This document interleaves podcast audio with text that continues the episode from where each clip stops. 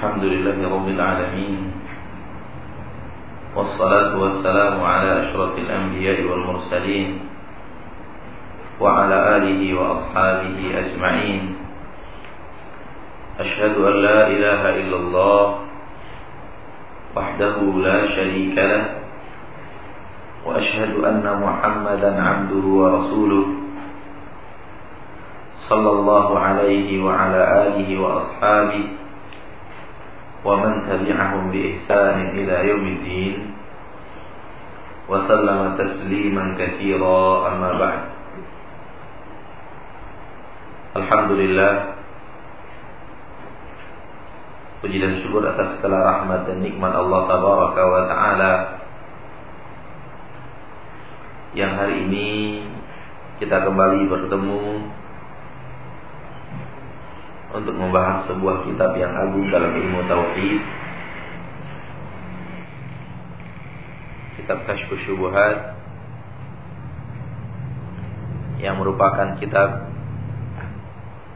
yang dianjurkan oleh para ulama untuk kita baca, kita pelajari, karena di dalamnya terdapat keterangan yang terang yang bisa membuat kita membedakan mana yang tauhid dan mana yang syirik. Bagi ikhwan yang membawa kitab, kita lanjutkan terjemahan kitab terlebih dahulu sebelum kita mensyarahnya.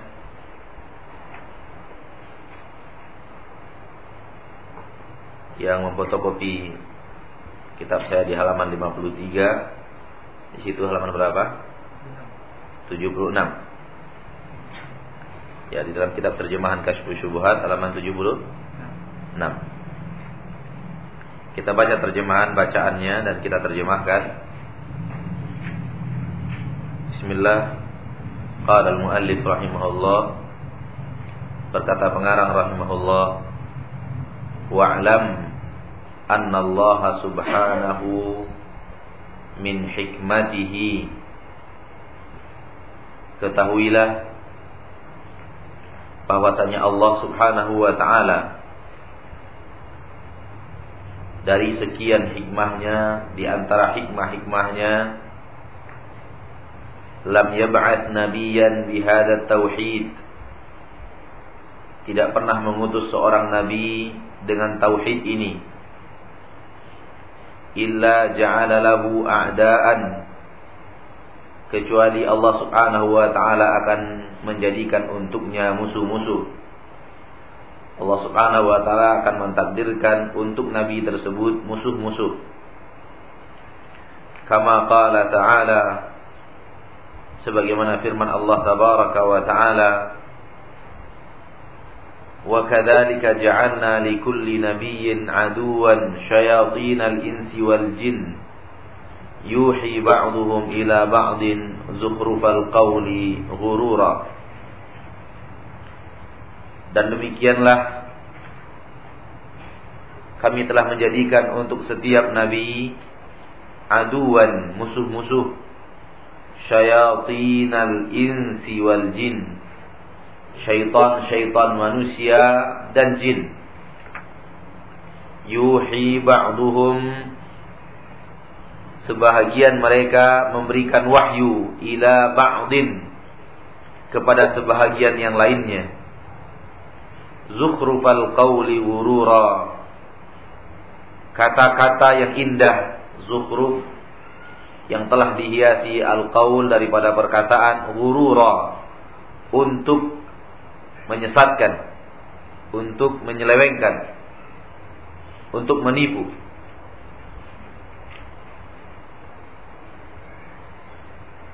Ayat tadi terdapat dalam surah Al-An'am ayat 112.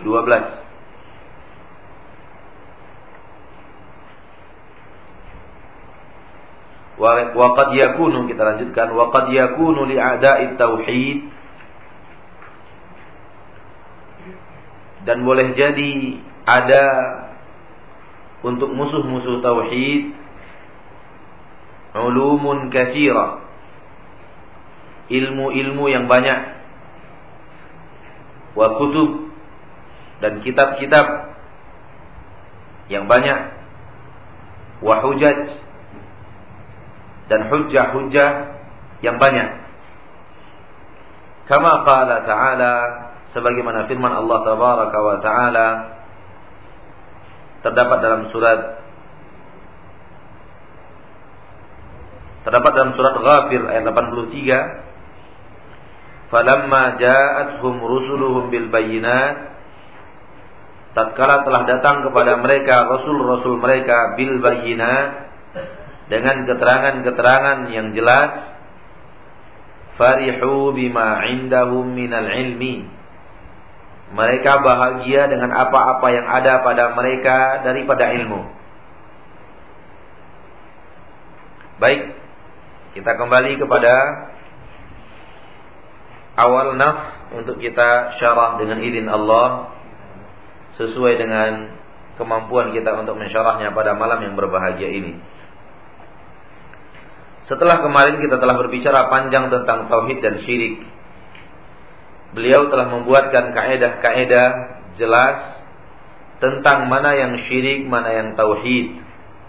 Beliau telah membuat sebuah garis yang terang untuk kita pahami apa sebenarnya dakwah para nabi dan para rasul, dan apa yang mereka dakwahi, dan apa yang sebenarnya dipegang oleh musyrikin, musuh-musuh dakwah dari musuh-musuh para nabi dan rasul, dan di atas apa mereka bertahan.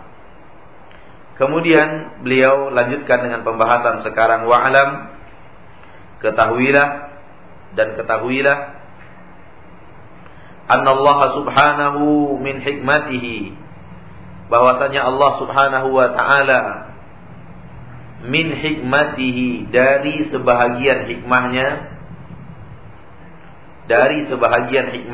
karena hikmah Allah sangat banyak, tidak terhitung. Hikmah Allah subhanahu wa ta'ala ada dalam setiap tindakan Allah tabaraka wa ta'ala. Maka ini sebahagian daripada hikmah Allah subhanahu wa ta'ala. Lam yab'ats nabiyyan bihadza tauhid illa ja'ala lahu a'da. Dari hikmah Allah Subhanahu wa taala, Allah Subhanahu wa taala tidak mengutus seorang nabi dengan tauhid ini, melainkan Allah Subhanahu wa taala juga menjadikan untuk nabi tersebut musuh-musuh. Seperti firman Allah taala, wa kadzalika ja'alna likulli nabiyyin aduwwan syayatinal insi wal jin. Yuhi ba'duhum ila ba'din zukhrufal qawli ghurura. Seluruh nabi yang diutus oleh Allah tabaraka wa taala, rasul yang diutus oleh Allah subhanahu wa taala, dimulai dari Nabi Nuh alaihi salam sampai Nabi Muhammad sallallahu alaihi wasallam memiliki musuh-musuh daripada manusia dan jin.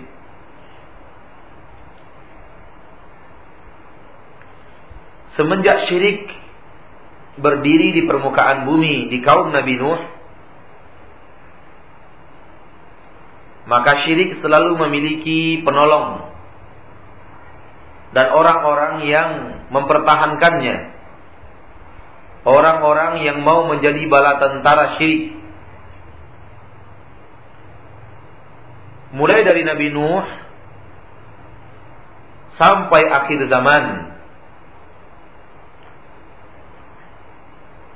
Oleh karena itu Allah subhanahu wa ta'ala mengirimkan juga pasukan-pasukan tauhid, bermula dari seorang nabi dan rasul yang membawa dakwah dan risalah, yang kemudian diikuti oleh pengikut-pengikut setia beliau.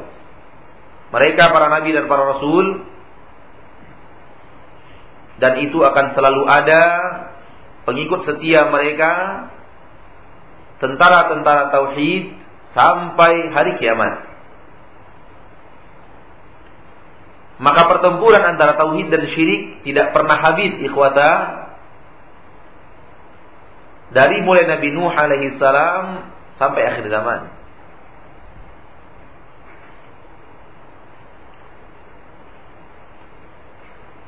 Karena Allah subhanahu wa ta'ala di antara hikmahnya adalah, di antara hikmah Allah subhanahu wa ta'ala adalah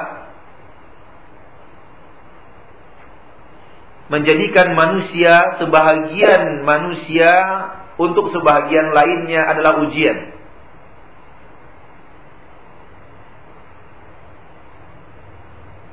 Allah berfirman dalam surah Al-Furqan ayat 20,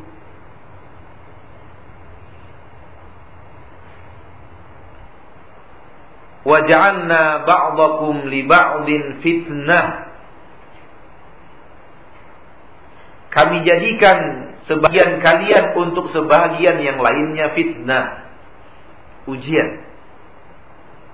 Untuk apakah ini? Atasbirun. Apakah kalian bersabar dengan ujian yang Allah berikan tersebut? Maka kaedah umum dalam kehidupan manusia yang ditakdirkan oleh Allah Subhanahu wa ta'ala adalah satu sama yang lainnya fitnah. Seorang pemimpin fitnah bagi rakyatnya, ujian untuk rakyatnya. Apakah rakyatnya bersabar atas pemimpinnya? Demikian sebaliknya, rakyat bagi pemimpin adalah fitnah, ujian. Apakah pemimpinnya bersabar? Orang miskin ujian untuk orang kaya. Sebaliknya juga begitu. Orang kaya ujian untuk orang miskin. Begitu seterusnya. Silakan ambil dari seluruh area kehidupan kita. Ayah ujian untuk anaknya. Anak ujian untuk ayahnya. Suami ujian untuk istrinya, istri ujian untuk suaminya, perempuan ujian untuk laki-laki, laki-laki ujian untuk perempuan. Guru ujian untuk murid, murid ujian untuk guru. Begitu seterusnya. Wa ja'alna ba'dakum li ba'din fitnatan atasbirun, dalam surah Al-Furqan ayat 20. Kami jadikan sebahagian kalian dan sebahagian yang lainnya adalah fitnah, ujian sesama kalian. Atasbirun, apakah kalian sabar dengan ujian yang Allah berikan tersebut? Ini kaedah umum. Di antara kaedah umum ini disebutkan satu oleh beliau, bahwa para nabi dan para rasul, para pendakwah, Allah ciptakan juga ujian untuk mereka. Siapa? Musuh-musuh dakwah. Mereka yang ingin menyeret orang dari jalan yang hak, mereka yang ingin membatasi manusia daripada kebenaran, mereka yang ingin menghalangi manusia untuk meraih siratal mustaqim.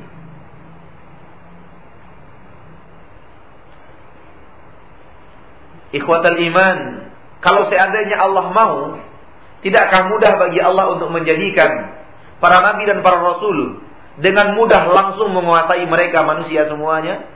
Tanpa terjadi permusuhan, tanpa terjadi pergulatan, tanpa terjadi percaturan kehidupan, tanpa terjadi perselisihan, persengketaan, pertumpahan darah di antara pasukan tauhid dan pasukan musyrik, terkadang menang, terkadang kalah. Bukankah mudah bagi Allah Subhanahu wa ta'ala untuk menjadikan ahli tauhid dan teteranya menang dengan sekejap mata? Ya. Sangat mudah bagi Allah Tabaraka wa ta'ala Rabbul Izzati wal Jalalah. Akan tetapi hikmah Allah Subhanahu wa ta'ala berkehendak bahwa dakwah memiliki musuh. Karena di dalam inilah terdapat hikmah Allah yang maha besar. Di antaranya, dakwah akan menjadi berat dan membutuhkan kesabaran yang tinggi. Semakin tinggi kesabaran seorang pendakwah, semakin dekat dia dengan Allah Tabaraka wa ta'ala. Karena Allah paling cinta orang-orang yang bersabar. Ini hikmahnya kenapa Allah Subhanahu wa ta'ala memberikan ujian kepada para nabi dan para rasul yang sangat berat. Orang yang paling berat menerima ujian di permukaan bumi para nabi dan para rasul, sebagaimana yang disampaikan Rasulullah SAW dalam hadis yang sahih, bahwa asyaddun nasi bala'an al-anbiya thumma al-amthal fal-amthal. orang yang paling besar ujiannya, paling bersangatan ujiannya di permukaan bumi adalah para nabi. Kemudian yang mirip dengan mereka, generasi-generasi pengikut para nabi dan para rasul. Semakin berpegang teguh seseorang dalam dakwah, semakin kuat dia melaju dalam konsep dakwah, semakin besar ujian yang akan dihadapi.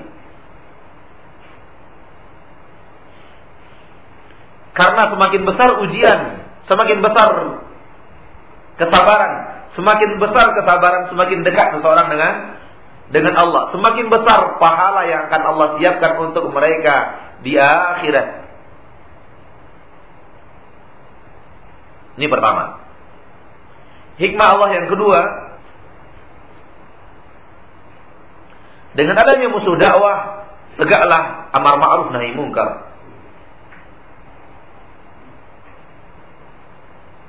Dengan adanya orang-orang yang senantiasa menghalangi manusia daripada jalan kebenaran,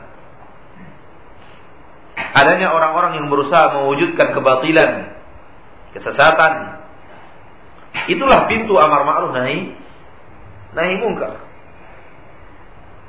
Disertai dengan hikmah yang ketiga, disitulah berkibarnya bendera jihad. Kalaulah dengan mudah Allah Subhanahu wa ta'ala jadikan musuh-musuh tauhid kalah, begitu datangnya orang-orang yang beriman langsung KO, gak bisa ngapa-ngapain, maka jihad tidak akan berdiri. Allah cinta orang-orang yang mengorbankan dirinya, nyawanya untuk agamanya. Dan juga di antara hikmah Allah tabaraka wa ta'ala, Allah subhanahu wa ta'ala ingin merasakan kepada orang-orang yang beriman pedihnya penghinaan, agar mereka merasakan nikmatnya penghormatan di surga Allah tabaraka wa ta'ala.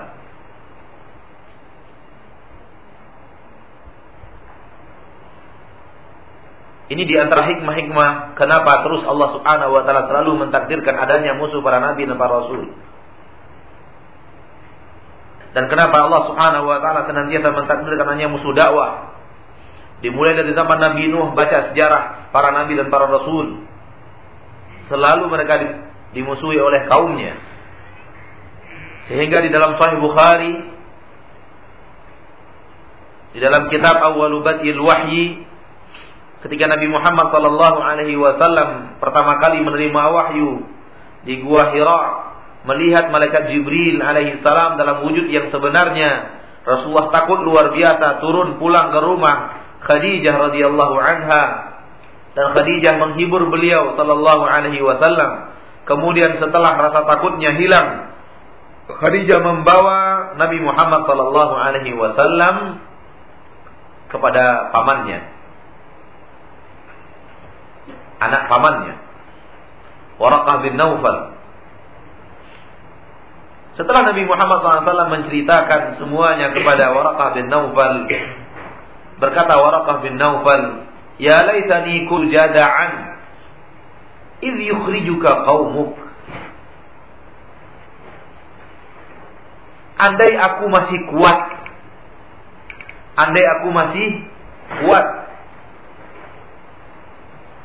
di saat aku menyaksikan engkau akan dikeluarkan oleh kaummu dari negeri ini. La'ansurannaka nasran mu'azzara.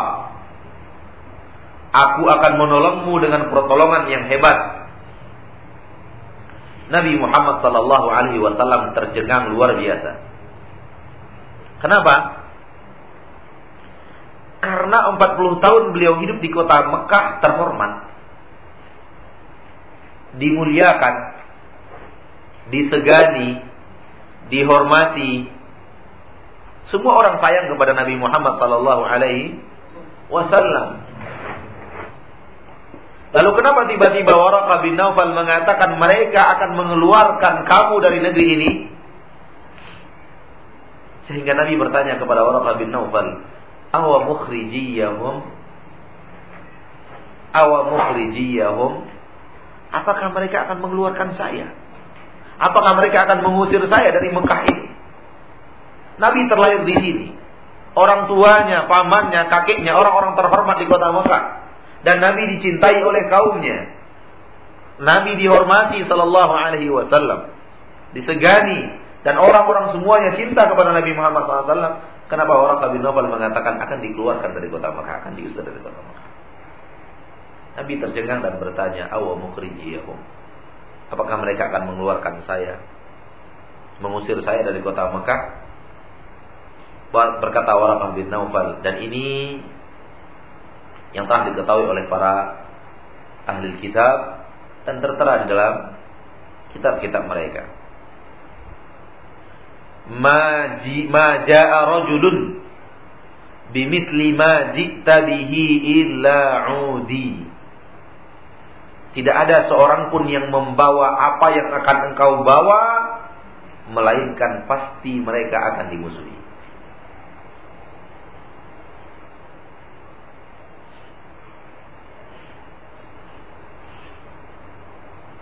Ini sunnatullah di permukaan bumi. Ini sunnatullah di permukaan bumi. Dan Allah Subhanahu wa taala ketika mentakdirkan musuh-musuh dakwah untuk para nabi dan para rasul, bukanlah untuk menghinakan para nabi dan para rasul, tidak. Bukan untuk menghinakan mereka. Malah Allah bertujuan untuk apa? Untuk mengangkat derajat para nabi dan para rasul.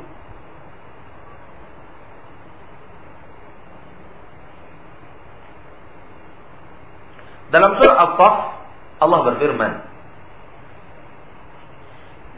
Inna Allah yuhibbul ladhina yuqatiluna fi sabilihi saffa ka'annahum bunyanun marsus. Allah mencintai orang-orang yang berjihad di jalannya bersaf-saf bagaikan sebuah bangunan yang tersusun rapi. Dari mana datangnya jihad kalau tidak ada permusuhan antara tauhid dan syirik?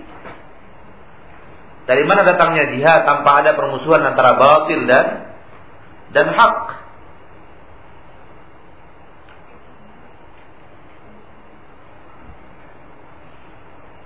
Maka semakin besar tantangan dakwah, semakin besar kesabaran, semakin tinggi derajat seseorang di surga Allah Tabaraka wa Ta'ala. Semakin tinggi derajat seseorang di surga Allah Tabaraka wa Ta'ala apabila dakwah dia lakukan dengan penuh keikhlasan, tentunya mengharapkan ridho Allah Tabaraka wa Ta'ala. Wa illa kalau dakwah dia lakukan karena dia, kalau dakwah dia lakukan bukan karena mengharapkan ridho Allah, hadir ke majelis taklim bukan ingin mencari ilmu, bukan untuk menyebarkan ilmu dan yang lainnya, Allah tahu apa niat kita, maka itu adalah petaka bagi orang-orang yang memasang niat yang salah. Semakin besar amalan yang dia kerjakan, tetapi niatnya salah, semakin besar murka Allah kepadanya. Tetap kaedah ikhlas tidak akan pernah putus dalam kehidupan kita. Dan surga adalah barang dagangan Allah yang sangat mahal.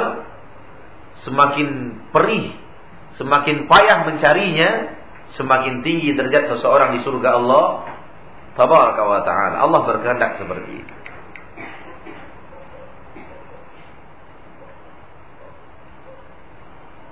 Firman Allah Subhanahu wa taala di dalam surah Al-An'am tadi, wa kadzalika ja'alna likulli nabiyyin, demikianlah kami jadikan, kami ciptakan untuk setiap nabi aduwan, musuh, syayatinal ins wal jin, syaitan manusia dan jin.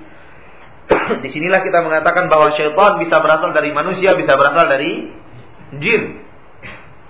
Karena syaitan itu berasal dari kata-kata syatana yastunu. Makna syatana yastunu itu jauh. Jadi syaitan adalah sesuatu yang jauh. Maksud jauh adalah jauh daripada rahmat Allah, kasih sayang Allah, cinta Allah, maghfirah Allah Tabaraka wa Ta'ala. Itu makna syaitan. Oleh karena itu syaitan itu bisa berasal dari jin, bisa berasal dari manusia. Di dalam ayat ini disebutkan syaitan jin, syaitan manusia sebelum syaitan jin. Padahal sesungguhnya syaitan jin lebih banyak daripada syaitan manusia. Dikarenakan yang langsung berinteraksi dengan dakwah, yang langsung berhadapan dengan tentara-tentara tauhid adalah syaitan-syaitan jin, syaitan-syaitan manusia.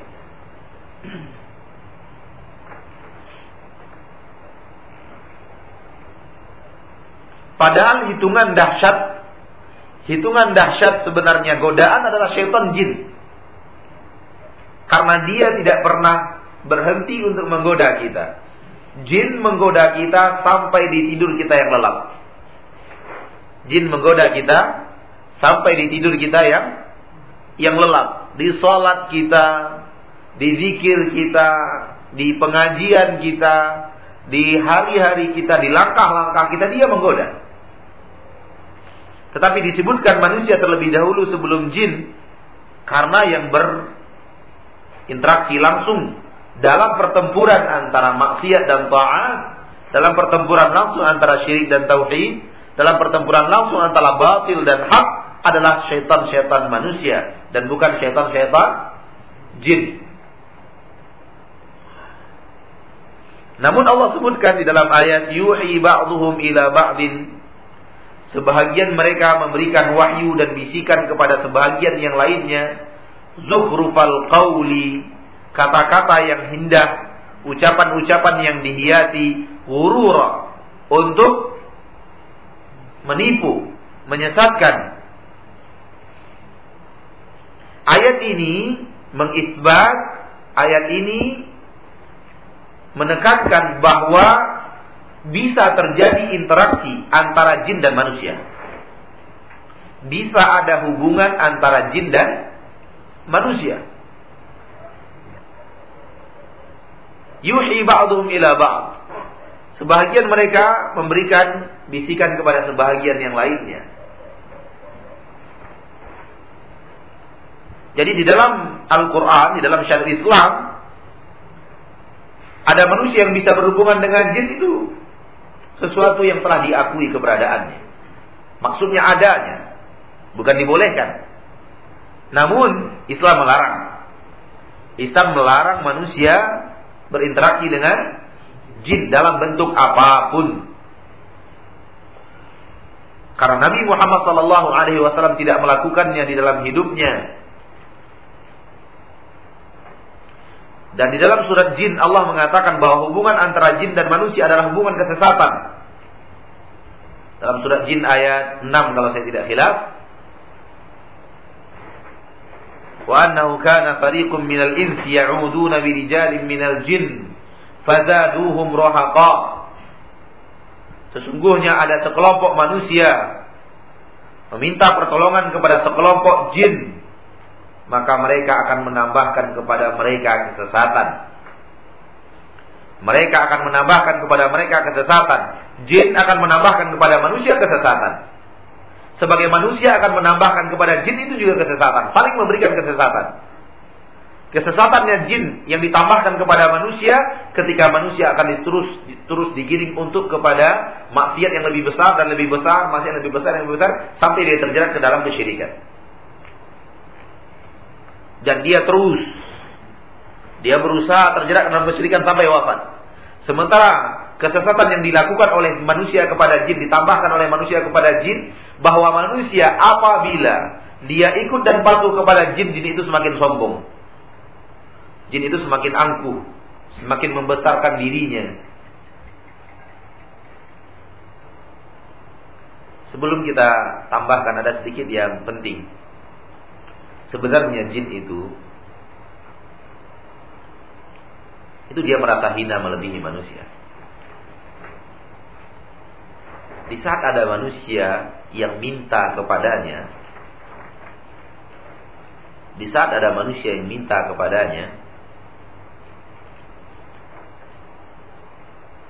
maka jin-jin itu merasa terhormat. Sesungguhnya tiada kuasa bagi jin terhadap manusia kecuali kalau manusia itu menyediakan fasilitas. Kalau tidak, tidak ada kuasa bagi jin kepada manusia.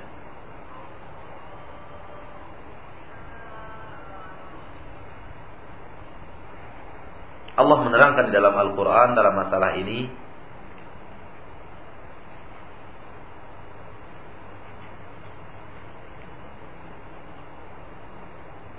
ada keterangan di dalam Al-Quran dalam masalah ini bahwa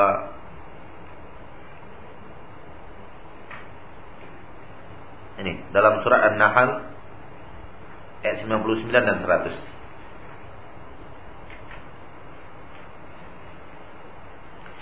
Dalam surah An-Nahl 99 dan 100. Dimulai dari 98. A'udzubillahi minasyaitonirrajim. Fa idza qara'tal Qur'ana fasta'idz billahi minasyaitonirrajim. Innahu laysa lahu sultanun 'alal ladzina amanu wa 'ala rabbihim yatawakkalun. Innama sultanuhu 'alal ladzina yatawallawnahu wal ladzina hum bihi musyrikun. Apabila kamu membaca Al-Qur'an, hendak membaca Al-Quran, maka berta'awudlah kepada Allah dari syaitan ar-rajim. Innahu laysa lahu sultanan 'alal ladzina amanu wa 'ala rabbihim yatawakkalun. Sesungguhnya tidak ada baginya. Sesungguhnya tidak ada baginya kekuatan terhadap orang-orang yang beriman dan kepada Rabb mereka bertawakal. Innama sultanuhu, sesungguhnya kekuatan jin itu, kekuatan syaitan dari jin itu, 'alal ladzina tawallawnahu, hanya terhadap orang-orang yang berwala kepadanya, loyal kepadanya, membantunya, mau menyediakan tempat untuknya. Wal ladzina hum bihi musyrikun, dan mereka yang menyekutukan dia, berbuat sekutu dengannya. Jadi ayat ini menerangkan bahwa manusia dan jin bisa berinteraksi. Maka kalau ada manusia yang terbang, kita enggak heran sebenarnya. Karena jin bisa terbang. Karena jin bisa terbang, dia bisa minta tolong teman-temannya. Kalau ada kemudian orang yang mengatakan dirinya bisa melihat barang hilang dan kemudian suatu saat 2, 3, 5, 6, 7, 10 kali terbukti apa yang dia katakan, barang hilang itu ada di sana, itu tidak heran kita. Tidak heran. Karena apa? Karena bisa jin itu melihat di mana barang hilang. Dan bisa saja temannya dari makhluk jin memberitahu dia. Temannya dari makhluk jin tahu di mana letak barang yang hilang tersebut. Bisa kan? Bisa. Karena sesungguhnya jin melihat aktivitas manusia, manusia tidak bisa melihat aktivitas jin. Ketika ada barang yang hilang, lalu orang ini komat kami diberitahu oleh temannya, itu satu hal yang tidak aneh sebenarnya. Tapi itu terlarang dalam agama kita.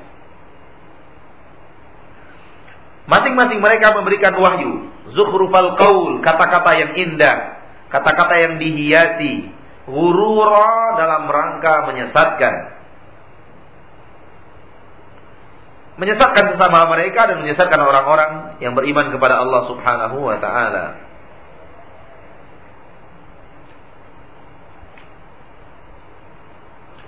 Ayat ini menunjukkan juga bahwa kesesatan akan didatangkan kepada kita dalam bentuk bahasa yang bagus. Kesyirikan akan dibawakan kepada manusia dengan bentuk bahasa yang indah, yang bisa saja orang tertipu karena keindahan bahasa tersebut. Kesyirikan dibungkus dalam bentuk pengagungan, pemuliaan, penghormatan kepada orang saleh. Kekufuran dibungkus dalam bentuk pemuliaan, pengagungan terhadap Ahlul Bait. Dan banyak lagi cara-cara musuh Islam. Kebatilan dibungkus dengan jalan yang bungkusan yang bagus, kata-kata yang indah. Dan kata-kata yang indah terkadang memberikan bekas di dalam jiwa.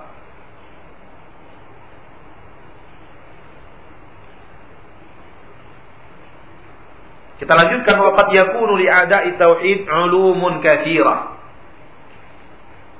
Dan boleh jadi qad yakunu, kadang-kadang bagi ikhwan yang belajar nahwu, qad apabila masuk ke dalam fi'il mudhari' maknanya menjadi kadang-kadang. Qad itu maknanya kadang-kadang. Apabila dia masuk ke dalam fi'il madhi, dia memberikan makna taukid, penekanan yang pasti. Tapi kalau dia masuk ke dalam makna dalam kalimat fi'il mudhari', dia bermakna kadang-kadang. Waqad, dan kadang-kadang yakunu ada li ada'i tauhid, untuk musuh-musuh tauhid, ulumun katsira, ilmu yang banyak. Ilmu di sini ilmu dalam makna bahasa, bukan ilmu dalam makna syariat. Karena ilmu syar'i adalah ilmu yang datang daripada Allah kepada para nabi dan para rasul, yang disampaikan oleh para nabi dan para rasul kepada umat. Itu ilmu yang syar'i. Tapi ilmu yang dimaksud ini ilmu secara bahasa. Ilmu sihir kan ilmu juga, ya kan? Nah, ilmu-ilmu yang batin ilmu juga. Cara ilmu menipu orang ilmu juga. Dalam bahasa disebut juga dengan ilmu. Namun ilmu terbagi dua, ada ilmu yang syar'i dan itu tidak akan ada kebatilan di dalamnya. Dan ilmu secara bahasa, semua yang ada dituntut, dipelajari, ada kaedah-kaedahnya, itu ilmu secara bahasa. Namun ilmu yang syar'i adalah ilmu yang didatangkan dari Allah kepada Rasulullah sampaikan kepada umat.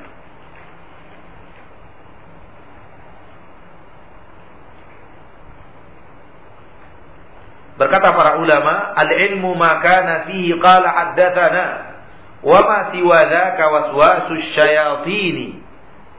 Ilmu itu adalah yang di dalamnya ada haddatsana. Yang di dalamnya ada haddatsana. Haddatsana maksudnya apa? Ada hadisnya dari Nabi Muhammad. Ada keterangannya dari Rasul kita tercinta sallallahu alaihi wasallam. Itulah ilmu yang sebenarnya. Wa ma siwa dzaka, yang selain itu waswasus syayatini, waswas syaitan.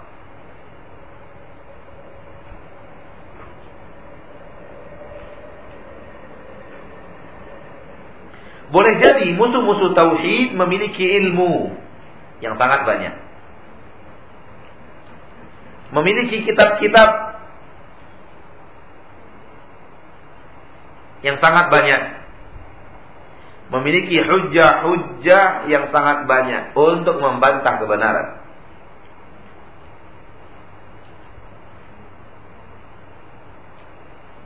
Ya. Alangkah banyaknya argumentasi-argumentasi yang dibawakan oleh mereka-mereka yang akan selalu membela kebatilan, kesyirikan dan yang lainnya. Dan mereka mengarang buku-buku dalam masalah itu. Mereka mengarang kaidah-kaidah dalam masalah itu.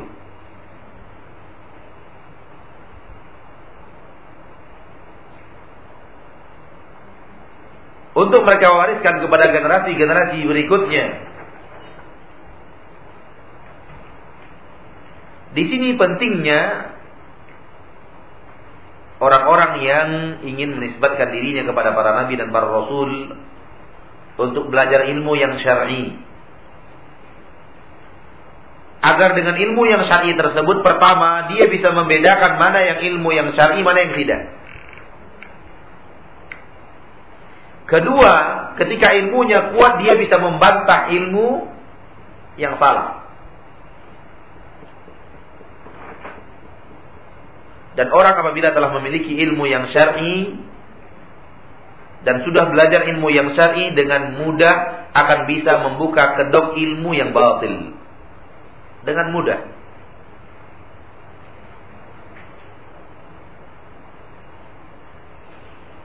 Ikhwani wa akhwati fid din, perhatikan diri kita, perhatikan diri kita masing-masing. Masing-masing introspeksi diri kita masing-masing. Ketika kita mulai mengenal ilmu yang hak ini, ketika kita mulai mengenal dakwah yang hak ini, dalam waktu tidak sampai 1 tahun, ketika kita serius mempelajarinya, dalam kurun waktu tidak sampai 1 tahun, kita bisa membantah kebatilan yang selama ini bertahun-tahun kita hanyut di dalamnya. Terasa enggak? Ketika mulai mengikuti dakwah yang hak, ketika mulai mengikuti qala Allah qala Rasulullah, begini Allah mengatakan, begini Rasulullah mengatakan, begini Allah memerintahkan, begini Rasulullah mengamalkan, ini yang dilakukan Rasulullah, ini yang tidak dilakukan Rasulullah SAW. Ketika kita mulai serius menapaki jalan dakwah Nabi Muhammad SAW dan mempelajari kehidupan beliau dengan baik, dengan benar, dan diambil dari masdar dan referensi yang benar, tidak sampai 1 tahun kita sudah bisa melihat kesalahan-kesalahan pendapat yang kita hanyut di dalamnya bertahun-tahun lamanya. Ini menunjukkan bahwa ilmu selain ilmu yang hak lemah. Ilmu selain ilmu yang batil itu penuh dengan sisi kelemahan. Hanya dengan sedikit kebenaran yang datang akan terungkap mereka berada di atas kebatilan.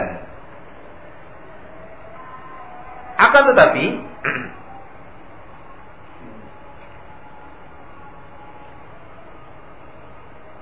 tidak jarang musuh-musuh Islam itu juga punya argumentasi yang kuat, yang samar, yang semakin tipis bedanya sehingga sulit seorang yang telah mengerti untuk mengetahuinya dan mencernanya. Dan Allah Subhanahu wa taala juga akan mendatangkan ahli-ahli ilmu syar'i yang dengan mudah bisa mengetahuinya. Di dalam Al-Qur'an Allah mengakui bahwa mereka punya ilmu. Mereka punya ilmu, kaidah-kaidah ilmiah. Falamma ja'athum, dalam surah Ghafir 83, falamma ja'athum rusuluhum bil bayyinat, tatkala telah datang kepada mereka rasul-rasul mereka dengan keterangan yang jelas, farihu bima indahum minal ilm, mereka hanya bergembira dengan apa yang ada pada mereka daripada ilmu. Ilmu yang ada pada mereka, dengan itu yang mereka bergembira saja.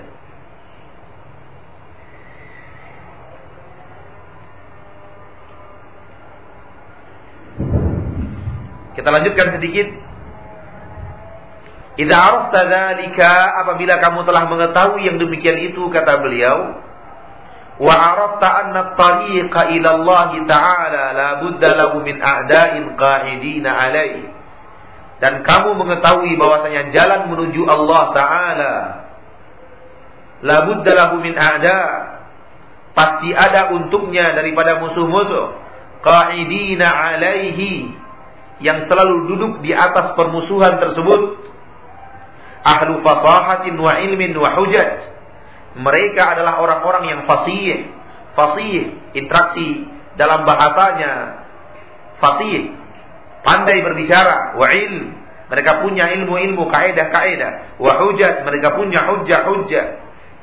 Fal wajibu alaika, maka wajib atasmu wahai muslim, anta'lama min dinillah, engkau harus belajar mengetahui dari agama Allah, dari sesuatu daripada agama Allah, dari syariat Allah, ma yasiru silahan laka, yang bisa menjadi senjata bagimu, tuqatilu bihi haula'i syayatin, dengan pedang ini, dengan ilmu yang kamu jadikan pedang ini, engkau memerangi dengannya mereka syaitan-syaitan tersebut. Kitab ini Kasyfu Syubuhat. Sebenarnya kita belum masuk kepada inti kitab, karena inti kitab adalah membantah hujah-hujah pelaku syirik. Kita belum masuk sedikit pun. Kita masih di dalam pendahuluan pemisah antara tauhid dan syirik. Setelah kemarin pembahasannya hanya bagaimana kita mengetahui mana yang syirik, mana yang tauhid, mana yang syirik, mana yang tauhid, untuk matang bagi kita mana yang syirik, mana yang tauhid. Sekarang beliau mulai masuk kepada pembahasan yang kedua, pasti ada musuh-musuh yang akan menegakkan syirik. Sekarang kita harus mulai berilmu, bagaimana kita memeranginya. Nanti beliau baru akan masuk kepada ini hujah para pelaku-pelaku syirik, begini cara membantahnya. Ini beliau akan masuk ke dalam inti pembahasan itu. Dan insyaallah perlahan tapi pasti kita akan masuk kepada apa argumen-argumen mereka dan apa bantahannya. Dan kita berharap kita bisa menghafalnya, karena ini sangat banyak dibicarakan orang. Ini sangat banyak menjadi argumentasi orang untuk menegakkan kebatilan mereka, terutama yang berbau syirik. Dan mudah-mudahan Allah Subhanahu wa taala memudahkan kita untuk menamatkan kitab ini. Wassallallahu wasallam wa baraka wa ala abdihi wa rasulihi Muhammad.